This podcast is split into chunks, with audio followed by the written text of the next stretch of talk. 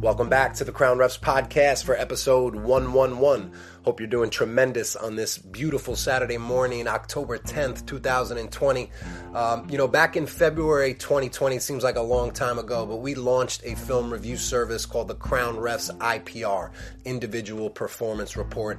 And um, just really super proud the way it's continued to evolve and the value that we've been able to provide the officials um, in this in this report has been tremendous. So I just want to take a moment and highlight all the officials that have taken advantage of the Crown Refs IPR. Ron Wilcox Jr., Travis Potter, Jack O'Brien, Scott Hamby, Ryan Wetchy, Jason Hayes, Brian Hanson, Lance Fuller, Brady Stiff, Pedro Rodriguez Jr., Randy Eifert, Roland Rodriguez, Kevin Baker, Tyler and Denise McCabe, Josh Boltby, Suzanne Tirano, Philip Jansen, John Lamatina, Matt Gonzalez, Jordan Kleingen, Marshall Peony, Delvecchio Rudd, Kyle Bohick, Dylan Berner, Zach Murphy, Aaron Arnold, and Emily Glutch. So, really uh, super grateful for those people and very humbled to, to have worked with uh, 27 officials from around the country and looking forward to continue to grow this service. So if you uh, are interested in an IPR, you can reach out directly at crownrefs at gmail.com or DM for more information. Hope you enjoy this episode. This is Game Notes 9 featuring Aaron Arnold. Have a great day.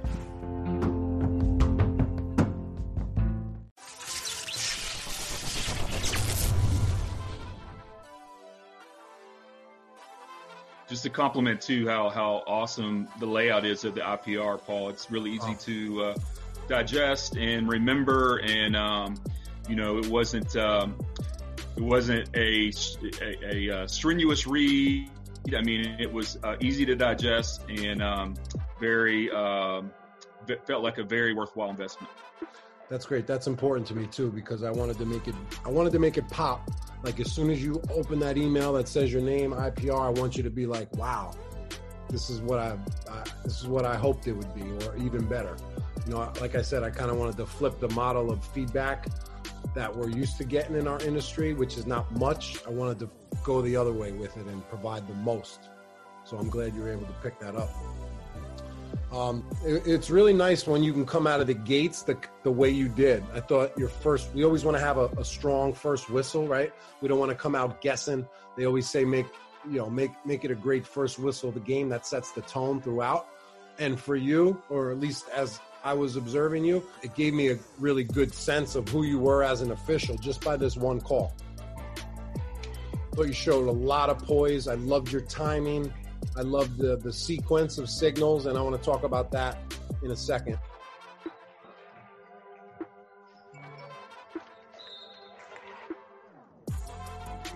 Just really like your demeanor there. I like how, how slow you went, how poised you are. Um, each each signal transitioned really well into the others, and you know what I mean by sequence of signals is this is a little bit harder of a whistle um, than just than just having to do one step, right? When we call a regular foul, it's stop the clock, and then we go report. Here we have to do three signals, back to back to back. Stop the clock, block, score. So, so I know I used to struggle with with this. So I used to rush like my block and then forced my and-one. It was not smooth. So I think the way you did it was textbook, and uh, I'm just really impressed with it. Thank you. I appreciate that. What did you think of this play? Yeah, so watching it back, um, I, I felt like the defender um, slid really late in that play in, into an airborne shooter. So while she may have been um, may have been legal there for, for a split second, you had an airborne shooter that she slid under. So that uh, that justified the block call. Watching it a second time. Uh, but yeah, I would have, I would have. We talked about mechanics and signals. I would have liked to seen a little more pop in my signals on that play, to be honest with you. So just to clarify, the reason why you had illegal contact was because we had an airborne player, offensive player, had left their feet, and you have a defender who was prior, who was legal, became illegal when she slid to the left and initiated the contact. Remember, uh, to maintain legal guarding position, you can move backwards you could stay straight up, but you can't move forwards or to the left or right when the shooter is in the air. Just to clarify. Correct. I really like this play because in transition lead here, you know, we're parallel to the play. Mechanically, we're not really connected, right, with that play opposite block, especially when you're running parallel to it. So I'm just happy that you didn't guess on here. And a lot of times we're gonna we're gonna let the center ref that play if it's especially if it's outside like that. Um, and I just thought you had really good hustle to kind of get in position at that last second to give yourself the best positioning to kind of see um, in between the players. You probably had not a hundred percent clear view, but you refed it enough to know you're not going to blow the whistle there. Correct. Yeah, I put down. Um, you know, I, we have to recognize wh- where our C is at, what our C can see on that play. But uh, in my case, there at lead, I had nothing else to officiate. So I think get get in that situation, getting a good look at the play uh, and identifying what you have, um, aside from what the C can and can't see, will help the crew on that play. And, and, and what you said, um, how you were uh, you were processing what the center was seeing. That's that's next level game awareness. When not only do you know what your primary is and who you have in your primary, but to take it up a, a notch and understand what your partners are seeing as well. Understanding that your partner may be out of position here, so you may have to, you know, come with a secondary cadence whistle. Understanding that your partner may be stacked with two players in front of him or her just just having that knowledge it, and it's not an easy skill to develop because it's it's a big picture view of the whole game and we're asking you to understand what your other two partners are seeing as well not all the time but just having that kind of instinct and that situational awareness there. So I, I, like that you said that. That's a great point. Thank you. Yeah just uh, i don't know if any of our plays on the ipr um, we have any three point um, mechanics on there but I know in our in the report you talked about just some signals that'll take your believability higher. And the three point signal, you, you said you prefer the um, the field goal football mechanic. Uh, you know, I see some officials with that kind of opened up, maybe with their forearms kind of facing forward. But um, just to clarify, you you like that mechanic where our uh, our forearms are facing each other, Absolutely. more so like a football official. Yeah, I mean, I just better to you. I mean, just like uh, you were signaling an extra point. I mean, I, I don't think it should be straight up like this. I don't think it should be wide. We should kind of find that diagonal angle. And then, you know, the hands are straight. Let me see yours. Yeah, I mean, that's solid for sure. Okay. You know, it's funny. I, I was, um, I think I watched the wrong game at first. So I did an IPR for somebody else in the whole first half, and then I realized it wasn't you. Um, and I think that was one of I think that was one of their signals. So I might have might have mixed it up because I, I thought they signaled here, and then on the make I saw them do that. So that's kind of why I opened up the thread of the um, three point signal. But yeah, yours yours looks good to go. Mechanically similar to the first play, you have another block and one here, and and your timing, cadence of the whistle, sequence of your signals, just smooth. Well, there was no block there. It was just an and-one. But again, nice poise. I'd like to see your hit, your opposite arm kind of pop out a little bit more and maybe bring it up a little bit just to nitpick. I mean, the hit looks cool. I'm just always trying to enhance everything. Like I'm trying to look at you at, at a 10 and make you a 20. So um, just play around with it. And, and, and for the hits, we can always use both arms. So it's good to be ambidextrous too. Also, I know in the book it'll show this, right? Uh, I like to use that low hit on strip downs or those swipe downs if the player was hit low versus up here. Right. If he's finishing at the rim, I'm not going to do a low hit, you know, then I'll just do it normal. But if, you know, if I'm trying to rip through here and you get me here, then I like to go to the table and just drop it a little bit lower. Just mimics and narrates exactly what happened a little bit better that makes sense. I like that. 553 positioning. What do I have here? So I wrote, I think we need to show a little bit more effort and urgency once the ball skips across the basket line. Remember, the basket line is the imaginary line from basket to basket. It cuts the court in half. Um, you're a little slow to position adjust uh, to the opposite block. Um, and we're a little bit vulnerable in the lead position when the ball's opposite and we're not like engaged and closed down. Um, so I, I just thought I just put to keep that in mind as the play develops. Swing opposite blocks. So you see right here, I know you're walking there, but I feel like you sh- you kind of should have been there already. Yeah, and I, I know as you watch this film, you recognize that for the white for the white team, 44 and two were getting most of their shot attempts. So I think I could have done a better job recognizing that on this play, two was high post opposite. See so, right here, uh, she was doing most of her work over there. Yeah, I should I should have been more aware of that on this play. I mean, listen, as the ball crosses the basket line, that's your trigger mentally to start moving with it. Almost follow the ball. I know, I know they tell you not to follow the ball or ball watch. This is a different different point here, but as soon as it crosses, that's your trigger to move. And even there, it crosses again, and I still still don't see in the picture. So we want to be right where 44 is on the on the end line. This way we can ref any any kind of angles that may happen over here. Again, no Absolutely. play happened. But if you had closed down to the B, you probably would have been a little bit quicker to get over, to rotate over um, in the post matchup there. And again, you didn't get burned by it, but we're just trying to build good habits that we can copy and paste and make, you know, guidelines for you moving forward. Yeah, I caught a break. She came back to her left hand, so I got to see the play, but I was really late, like you said. It's unfortunate, Paul, but the, the school, uh, the home team there, the team in white, they actually, um, due to financial burdens, they actually closed their doors uh, back in the spring. So uh, that school actually is no longer no longer in the conference I work in. Damn, where's 44 going? She needs a home. She's nice. Right. She transferred from D1. She came from Florida A&M, if I'm not mistaken. So I don't know where her next stop will be. Yeah, this was a really good um, college basketball game, Division two women's college basketball game. Definitely high level, way better than what I've seen in New York. Typically, this league will get anywhere from like two to four teams in the Division two national tournament. So it's okay. a well-respected league. I'm lucky to work in it. All right, so just take me through this play. Tough to tell on film. I mean, I definitely see where the defender put her armbar temporarily on the offensive player. Why'd you have illegal contact there? Yeah, I put down in watching that. I mean, there just wasn't really much contact when I blew the whistle to justify it at that point. Um, it, it, seems, you know, in in those armbar handshake plays, it seems to be a call, at least on the women's side, that we don't get much pushback on when we call it.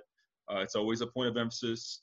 Uh, and if we don't call it, we hear from coordinators quite often. So um, I guess um, depending upon um, officials you work with and what you're talking about pregame, maybe you get a little overzealous to call those at times. Yeah. At least uh, in my game. So uh, that that's one where I would have liked to maybe held the whistle another half a second, and then if she doesn't drop uh, the armbar, maybe come out with a whistle then. But uh, you know, in looking at it, it's the first foul of the quarter. In women's, our fouls reset at the end of each quarter.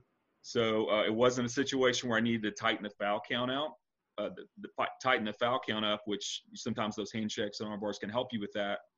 So it was just it was just not justified uh, as early as I blew it on that play, in my estimation. Now looking at it.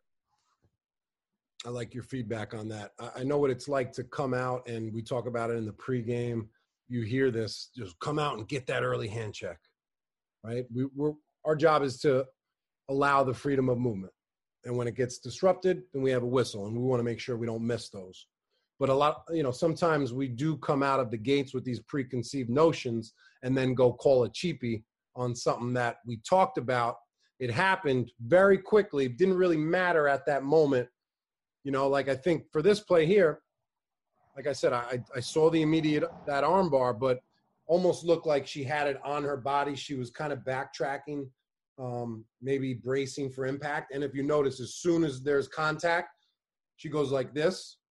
Um, now that is an indicator sometimes that players are guilty of of committing illegal contact. Um, that's one of the guidelines I use when you see players like throw their hands off. But it, didn't look like she did that in this case. It was more or less here, and then she put her arms back. Again, it, it, it was so quick that I think if you if you let it go, nobody would say anything.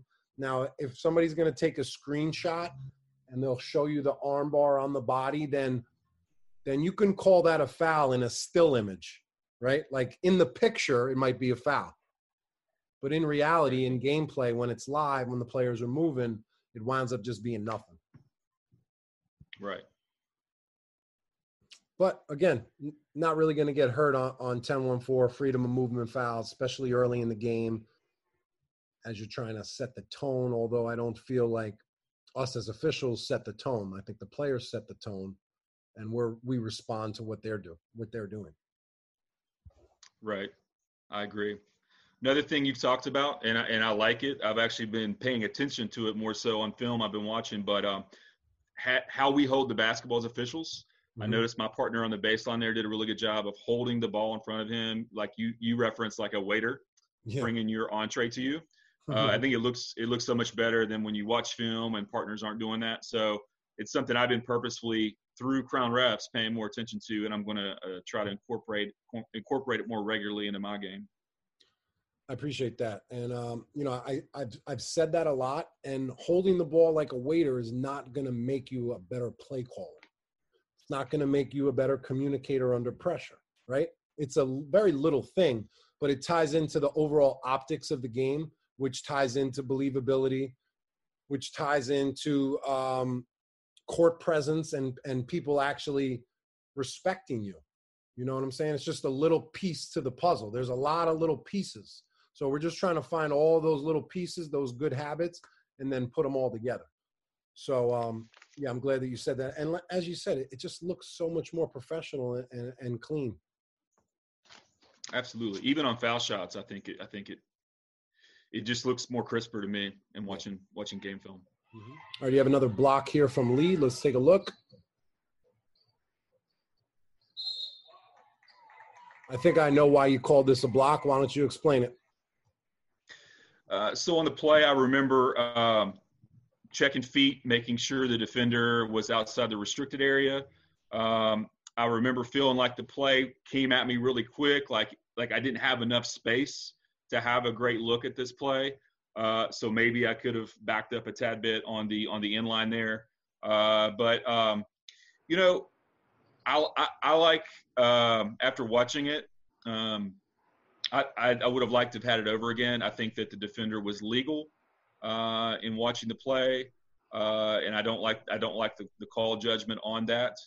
Um, you know, um, so again, I go back to maybe the posi- the positioning and that the play just kind of ate me up, and I didn't have enough space to make a a, a great decision on the play.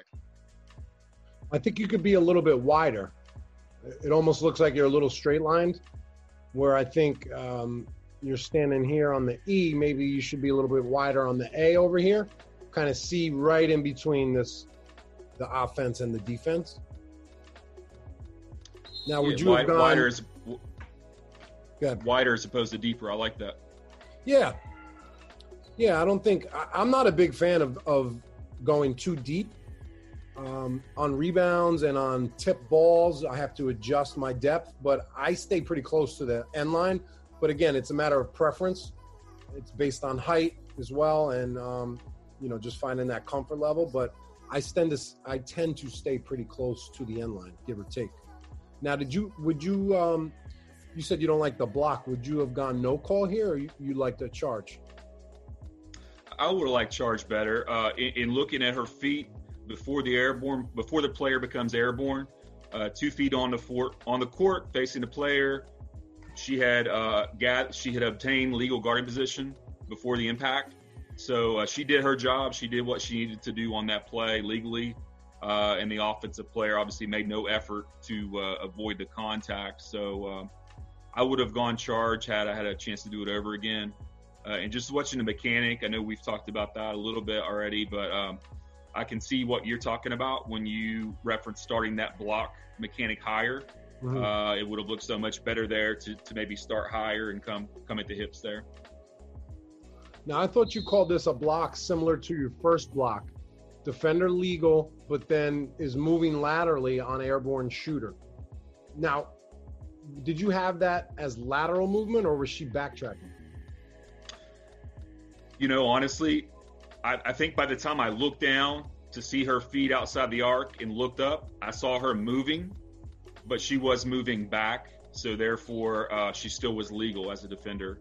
And I think I think it was just a mis- misjudgment by me at lead.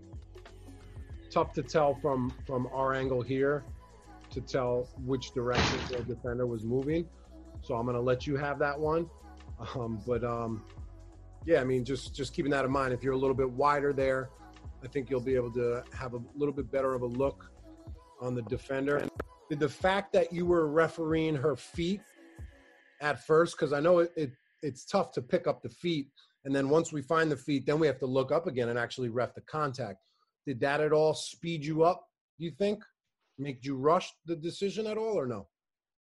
I believe so. Yeah, I think I think I I got feet. Feet were good outside the arc, and then there's impact and I think positioning was not great. So I think that uh, that those combinations of those combination things probably led to me uh, rushing that decision making a tad bit as opposed to uh, being a little more patient, uh, mm-hmm. com- coming out with the correct call. Do you think you could have picked up the secondary defender maybe a second or two earlier, kind of even before she's near that arc to kind of certify she's legal. Maybe a second or two earlier might make you not, you know, rush the the whistle. I think it would have helped. Um, certainly, it felt it felt like she was still obtaining legal legal guarding position. I mean, right before uh, the uh, shooter takes off from the from the court and becomes airborne.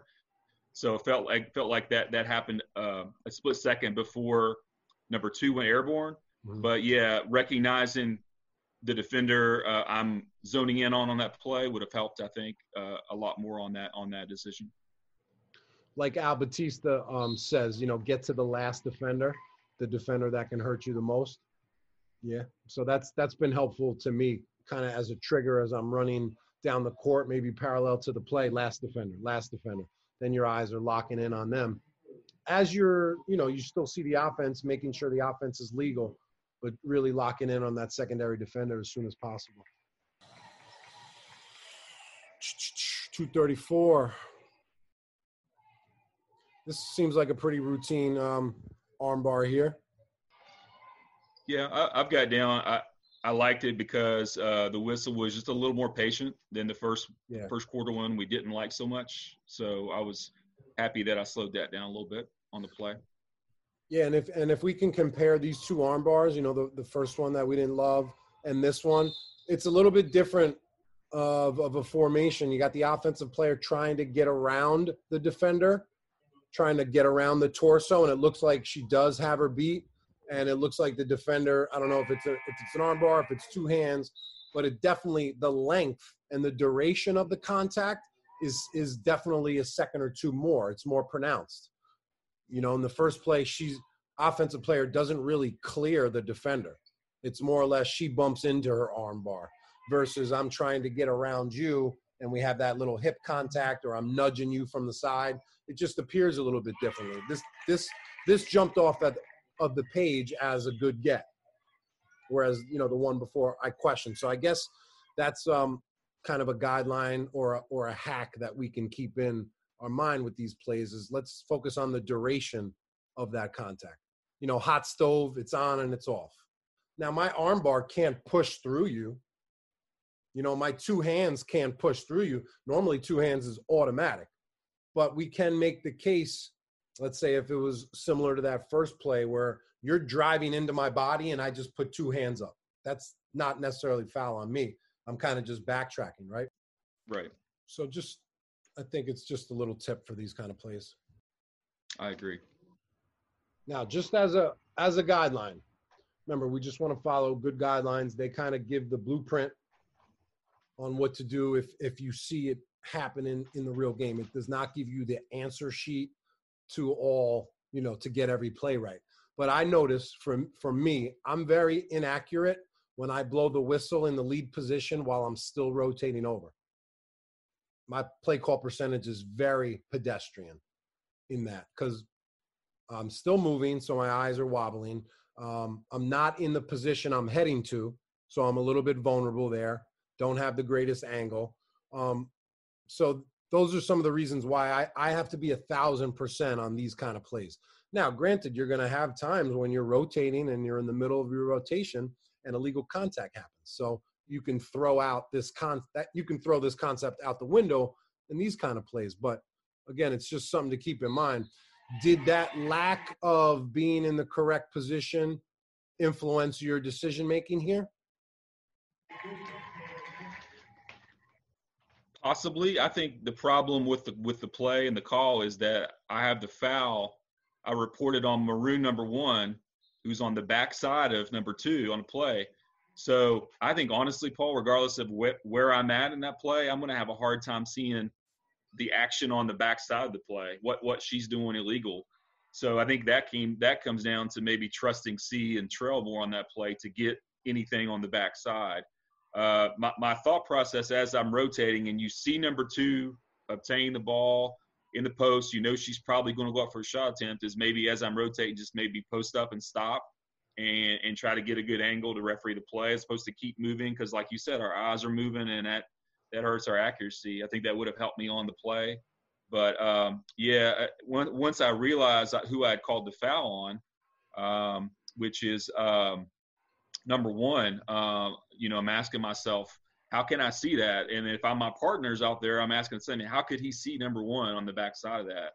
So, um, you know, that's one way to maybe, uh, in a bad way, maybe send out a message to your partners you don't trust them when you're calling. Uh, not that that was the case in this game, but you don't want to convey that. And by making those type of calls like I did, you you, you do send that message to your partners, which you don't want to do. So uh, certainly uh, one of those situations in watching it's like don't guess and, and, do not referee what you think might have happened. You said it perfectly. Just to just to simplify it, you know, when we're in the lead position, it's going to be difficult most times to see contact from a from a secondary defender who's behind the offensive player. Like you said, our trail or our center is going to have the best look on on that contact when it occurs in the back.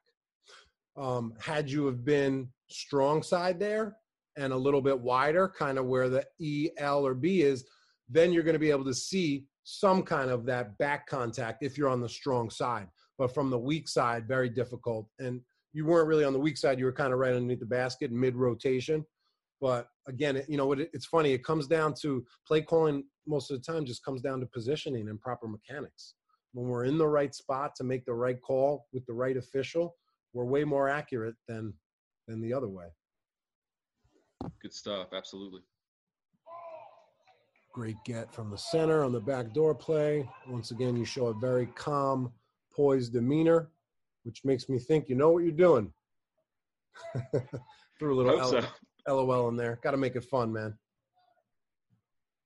You do. Learning, you do a great job of it. Learning's supposed to be fun. It's the one thing I've I learned in college.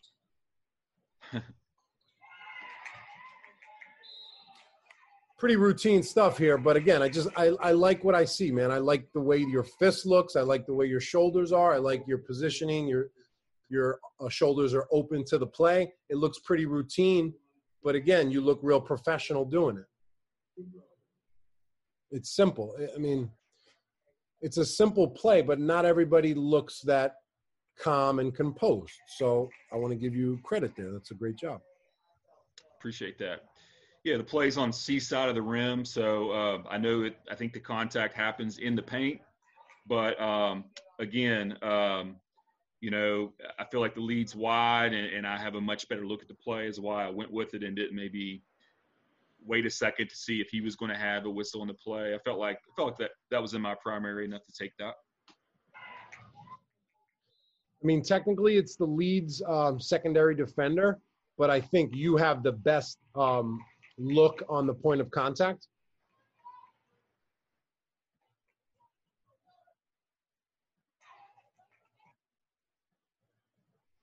see the defender comes uh, defender comes from right here. So the lead is going to pick up this rotating defender and take her all the way. But as we start to get closer and closer towards the block that opens up to you.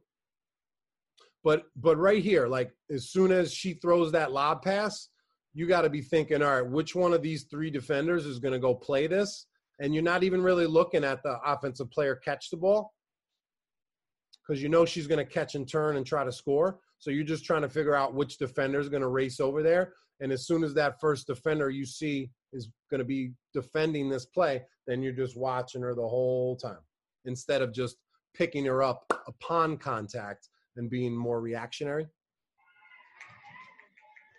Right. Yeah. Just just the ability to see the play longer.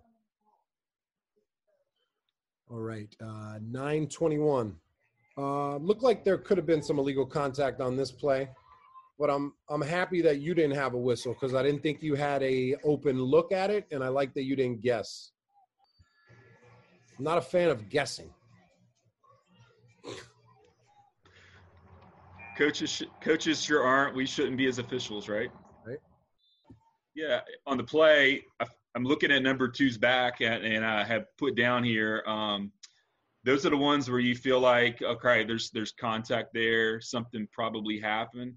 But um, as you you know, as your career develops, and it takes a little bit of time, but you start to feel good when you know you didn't guess on a play, like you said. Um, you know, um, you take it takes work, you know, and just maybe guessing wrong early in your career to to get out of that habit. But um, you just kind of have to uh, absorb knowing that there could be a player or coach reaction, but you know you didn't guess, so you're good with that.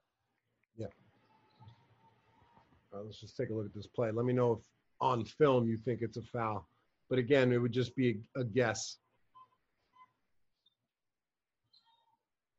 Okay, up and under, legal, good. Offensive rebound, up and under. Tough to tell what actually happened there. I mean, you could tell that the defenders loses their vertical arms, but we can't make anything of the contact. But kind of looked like a foul. You you'll have some officials that think it's a foul or may blow the whistle or that play may wake a coach up. Yeah, it looked like her left arm definitely came down as the shot attempt happened, but that's that's from the angle we're looking at. Maybe I didn't um, clearly see that from lead where I was, so um, you know, there's not a definitive um, reason to call a foul on that from where I'm standing. All right, right here, 858, uh, you have a low hit. I wrote the film view is a little stacked. It appears the defender's swipe down doesn't have much of an effect on the shot. So my question to you was the contact to the shooting arm or was it the off arm?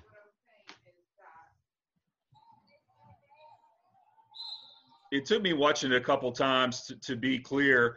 So uh, four, 14's left arm hits the shooter's left arm.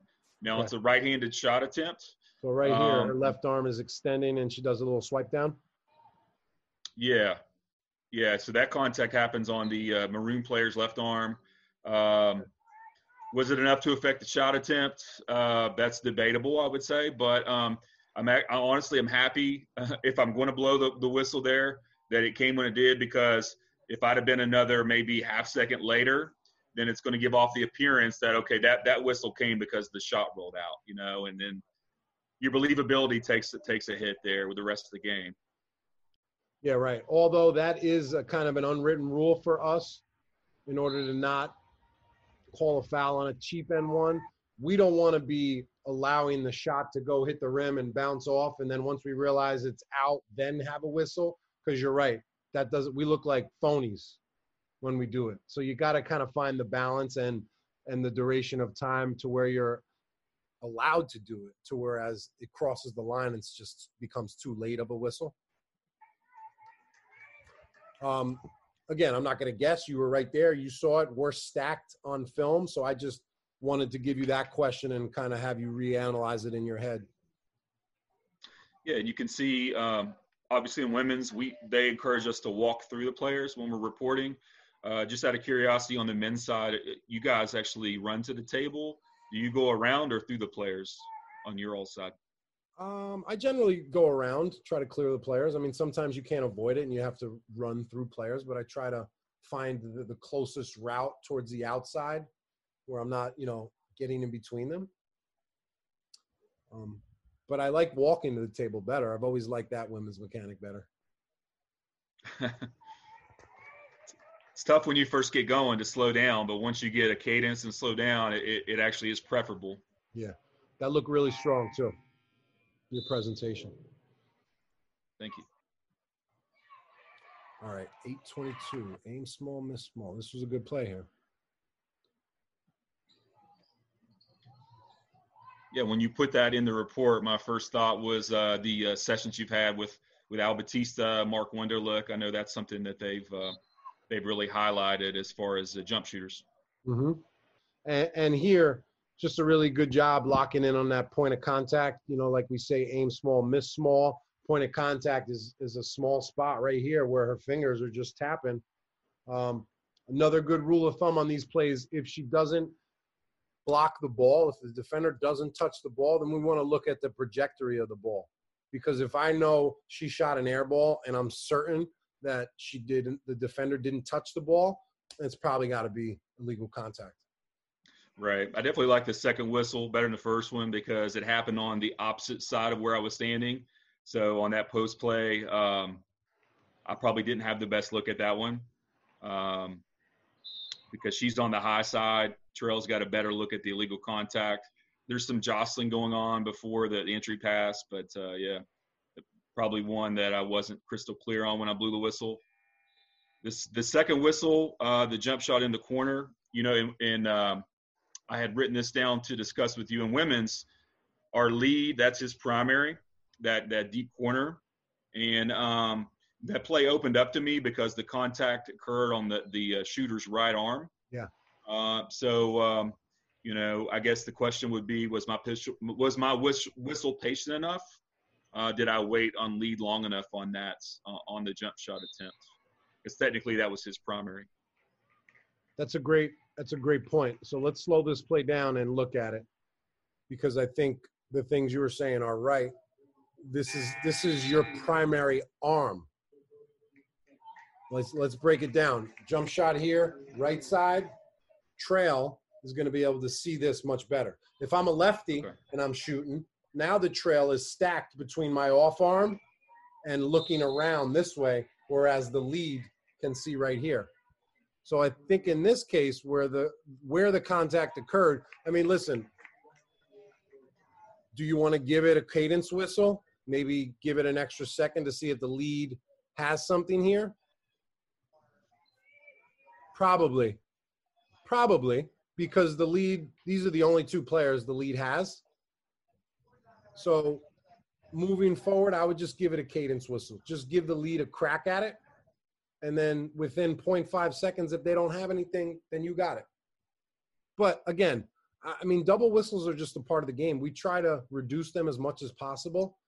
Some people really can't stand double whistles because i know they lead to more issues. I get that. But we can't we can't beat ourselves up over two two whistle over two officials blowing the whistle and having the correct call. Right I like the open hand hit. Sometimes on those on those jump shots where she reaches out, I like to do the the open hand, even though it's not approved. Paul, if we could jump back, uh, I had put down 858 uh, on the timestamp. Uh, so the reason I put it down is I caught I caught some feedback from um, the coach for White there, uh, right beside where I'm standing currently on the play. Um, we had an entry pass and we had um, two shot attempts where I had um, a contest or a block from the maroon player. Uh, I'm at lead. I felt like I had good looks on both plays, and, and we didn't have a whistle on the play. Just want to get your observation on it um, and um, get your thoughts because uh, we're in transition. She's barking at me. I'm headed down the court to referee, so I don't remember an exchange. Not this play. Uh, at least you said, you said 858. Yeah, it's the very next trip down. Okay. Okay, I'm sorry. It's after this free throw. We're going to come down and have a we're going to have a, a three quarter court pass into the post uh, for White. Okay. You know, as I watched it, it was one of those um, pain tolerance plays, uh, two shot attempts, good defense. Um, after the second one, you're like, okay, the coach is going to have something to say. But in my opinion, we were right on the play to not have a whistle. It's like a good play on to me. I mean, I couldn't see what happened as the entry pass was going, crossing half court. I couldn't tell if there was any grabbing or holding, but looked clean once she got the ball. That was clean. Her shot attempt looked clean. What did the coach say to you? Take me through your conversation. Uh, I think it was essentially you got to call the foul on that play, um, you know, and uh, I, I, remember wondering was it the first or second one that she didn't get fouled on that the coach thought we missed because they were very similar shot attempts, uh, whether they're uh, block shots or contests, no illegal contact. So, um, you know, just fourth quarter, game's tight. Maybe maybe that prompted the reaction. Did the coach say it to you as you were running by, or did you have a chance to respond?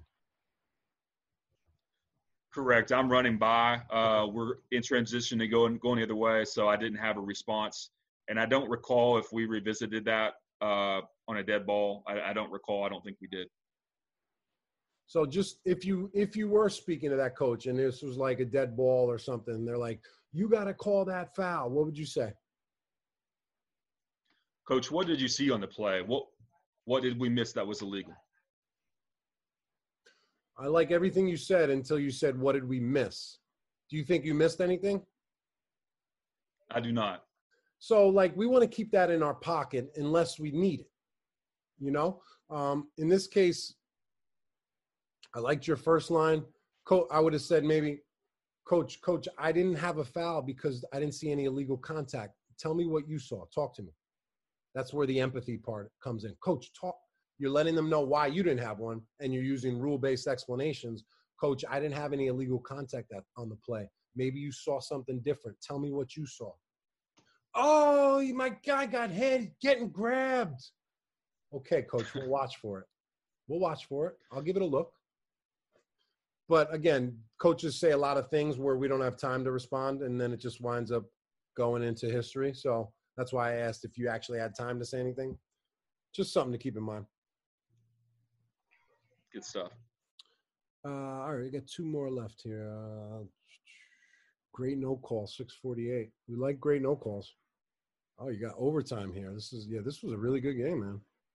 Absolutely, Paul. I have one more play in regulation. If we could look at it. Yeah. Um, okay, sure. What do you got? So, um, uh, one thirty seven on the fourth quarter clock, and just more so my positioning. You're, se- yeah. you're center yeah. here, right? Okay, so yeah, um, that's a situation where um, our lead on the play.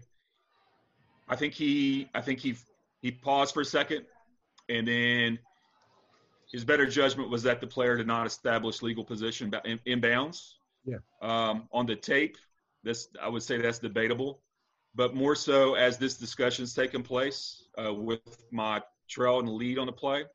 Uh, I'm basically standing, observing players, um, and then you can see the um, the coach from Maroon. She's actually trying to uh, interject herself in the conversation, talk to the players. Is that an opportunity for me to come over, um, join their conversation, to talk with her? What would you have liked to have seen from me on the play, um, as opposed to staying back? That's you center, correct? Correct. I, I don't think this play requires you to do much besides watch the 10 players as your partners are getting together.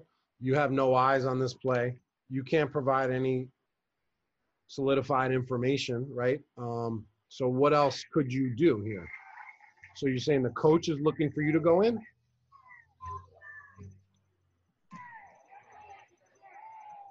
You know, she's still in the confines of her bench. Maybe she's would, a step on the court, but um, do I do anything I would, in that? I would go down to the players' end right now because right now you got eight players on this side of the court, and there's zero officials. Okay.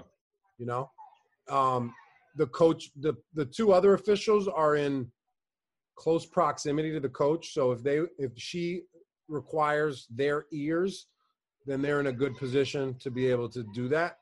That's not. It's got nothing to do with you because what could you give the coach at this point? I mean, Right, your partners are handling it. Your partners are working on it, right? Right. Now, if she's going crazy, so to the point you need to address it, that's a different story. See, right now, if I'm one of your two partners, I'm and I hear your coach, hear the coach, I'm going to turn to the coach, say, "Coach, I'll be with you in one moment. Please let me speak to my partner first. I'll be right there." And this is going to kind of back her off and let her let them know, "Hey, hey, coach, we're working on it. That's what we're doing here. That's why we're meeting. We're meeting." But the coach can't um she can't come before the game. You know, the coach's explanation doesn't come before our our call, our administ- proper administration of the play. And a lot of times Right. we lose focus of the game when we pay attention to the coach or something or an outside distraction. It allows us to it distracts us from what happened on the court and then we start forgetting and confusing things and that just comes down to not running the game the way we are. The game right here, the way to run it is to figure out what the correct call is on the court so we the game can move forward. That takes precedent over anything else. Unless it needs to be addressed, coaches jumping, cursing, then that takes precedence over the call. Right. Good explanation. I like that.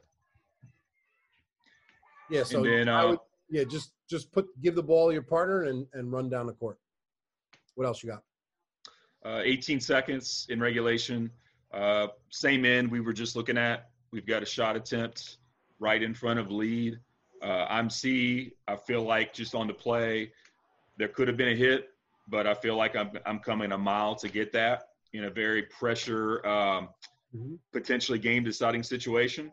So we don't have a whistle on the play. Um, and, um, you know, in reality, uh, probably from C and Trail, I'm, I'm glad we didn't because I feel like the, the, the contact, if it did happen, was not substantial enough to come that far to get the play. Just want to get your observations on it and um, maybe maybe poll you. Are you coming out of your primary to get this get this play? Not there, my friend. Not Okay. from over not from across the court over here. Okay. Yeah, the lead is it's right in the lead's lap. If anything, the trail can help out if the contact was behind or up high. But the fact that you would come through the paint and and ref the play that hap the ref the point of contact which occurs out here on the outside, that's even harder of a view to, to kind of see Right. to see what happened. I agree. a- absolutely not. Yeah, uh, uh, definitely nothing absolute about that play. That was that was just a contest that maybe he was, maybe it wasn't. especially because there's only one defender on that play. It, the the lead is refing that primary defender the entire way. So again, any help that would come would be maybe if it's too high for the lead to see, or if it occurs behind uh, contact to the offensive player's back. All right, we have one more play in overtime here. 407 positioning play. I put down here the team in white. They had a four point lead with 14 seconds left in regulation. They end up losing in overtime. I'm not really sure how that happens, but Hmm. I guess it does. You maybe miss a rotation. You're like, well, nobody saw that. Well, that's not the case in film. As referees, we're always going to see that, and uh, coordinators are going to see it, and it just looks like a lack of focus. Yeah. So that was great going through your timestamps. Uh, is there any anything else I can help you with? Is there any um, questions you have, or how else can I can I give you value? Uh, just maybe uh, if we could talk briefly on, um, I put down here to ask you about um, how you maybe took your game to another level with game awareness in terms of clocks, and um, you know, thinking about clocks and always trying to keep them, um, you know, in your aware high in your awareness, but not thinking too much out there. That's something that um, I feel like I struggled with some this year um, aside from maybe flushing away missed calls and, and, and hanging on to those too long. But um, just maybe some rules or thumbs or uh, rules of thumb or way that you really set your game up when it comes to a game awareness and uh, just not overthinking out there. Yeah, I understand how how having the clock awareness can sometimes speed you up. That's a really good point. because we're constantly looking up, looking up, right? Don't want to miss it. Um, what what what's worked for me is just constant self-talk. That self-talk is constant reminders, telling myself, all right, new possession, look up, inbounds, look up, markers um, on the court. I know Bo Borowski um, spoke about markers. So every time he's running up the court, there's two or three spots on the court where he automatically checks. That was really helpful for me. And it's and it's also just a matter of that muscle memory. It's it's experience and repetition and building that muscle memory to where you're not even thinking about looking at the clock because it's already built into your subconscious. Um, which which parts are is is I mean, like, which parts are you struggling struggling with? Picking up the clock, or you just feel like you're out there moving too fast or, or rushing sometimes? What are you feeling? The clocks have gotten easier. Uh, I've been in the women's college game about five years now, so that part has gotten easier. Um, but um, you know, as you're constantly talking to yourself and reminding yourself, um, sometimes I feel like um, maybe I'm thinking too much versus reacting. Um, and there's a balance there. I mean, uh, that's that's what separates officials. You know, being able to um, react accordingly. But um, you know, um, maybe I feel like sometimes when I don't when I don't blow the whistle on on calls on film that I see that I should have, um, I ask myself, you know, were you overthinking that play versus reacting to it? Mm-hmm. Yeah, and we always well, you know, to further your point, we we don't want to we don't want to be reactive too. I, I, I find a fundamental difference between being reactive and being responsive. Now, I know they're just two words and there is a little gray area and you could kind of put them together. They they do have similar meanings in some some cases. However, I do think they have opposite meanings um, when it comes to officiating. Because I used to be very reactionary, very quick, very jumpy. Something happens, I'm I want to make sure I don't miss anything, right? So I'm inserting myself sometimes where you don't need need to whereas you just let the game come to you and you're just responding to what happens. You're responding to the illegal contact. You're not hunting for it. I like that. Yeah so i mean try keep, not to keep be that in mind. Yeah just try not to be a fisherman out there. Try to just let just go catch the fish that are in in your general area that are swimming cool. in your primary waters that's good stuff i like that yeah, man, I appreciate it so much. Uh, I can remember listening to maybe your first or second IPR, thinking, man, that would be cool to to really invest in that and be a part of that one day. And, and here we are. So um, I will uh, continue to sing uh, Crown Refs praise here in West Virginia and the surrounding areas, and um, just feel blessed to be uh, be talking to you right now, Paul. And had a chance to go back and watch some of the old basketball shop episodes on YouTube recently. That jumper looked pretty nice on there. You had a little Kenny Anderson in your game. I was thinking. It's funny you, th- you say I'm Kenny Anderson because I was using a reverse camera, so it looks like I'm a sweet little lefty, but I'm actually a righty. Okay, okay. Yeah. Threw me off there. Yeah, man. I, I, used to play a little bit. It's fun. It's fun um, being able to get back to the game this way now. You know, um, but uh, again, it means a lot that you've been so supportive and um, I'm happy I, I put out these game notes and IPR episodes because they're they're in the hopes that somebody like you is going to hear one and then want to do one as well. So I'm happy that we were able to kind of make that connection and um, looking forward to helping you in any way I can. Feel free to reach out if you have any questions or you want to send me any more plays. Absolutely. The uh, mechanics videos were really helpful. I'll work on that. And um, um, I'll be in touch on some maybe some ideas as far as the gym goes and nutrition, and uh, I'll continue to stay in touch and uh, reach out to you and seek your expertise. I'm happy to help you in those areas as well. You know, I don't claim to be a, a fitness or nutrition expert, but I do know how to lose weight. I gained 100 pounds and I've lost 100 pounds, so I've been on both sides of the spectrum. So, um, yeah, very cool. I'm happy to help that way. All right, Paul. Thank you so much. Best of luck to you and Crown Refs, and um, I'll continue to stay plugged in. Thank you for listening to the Crown Refs podcast. Serve the game.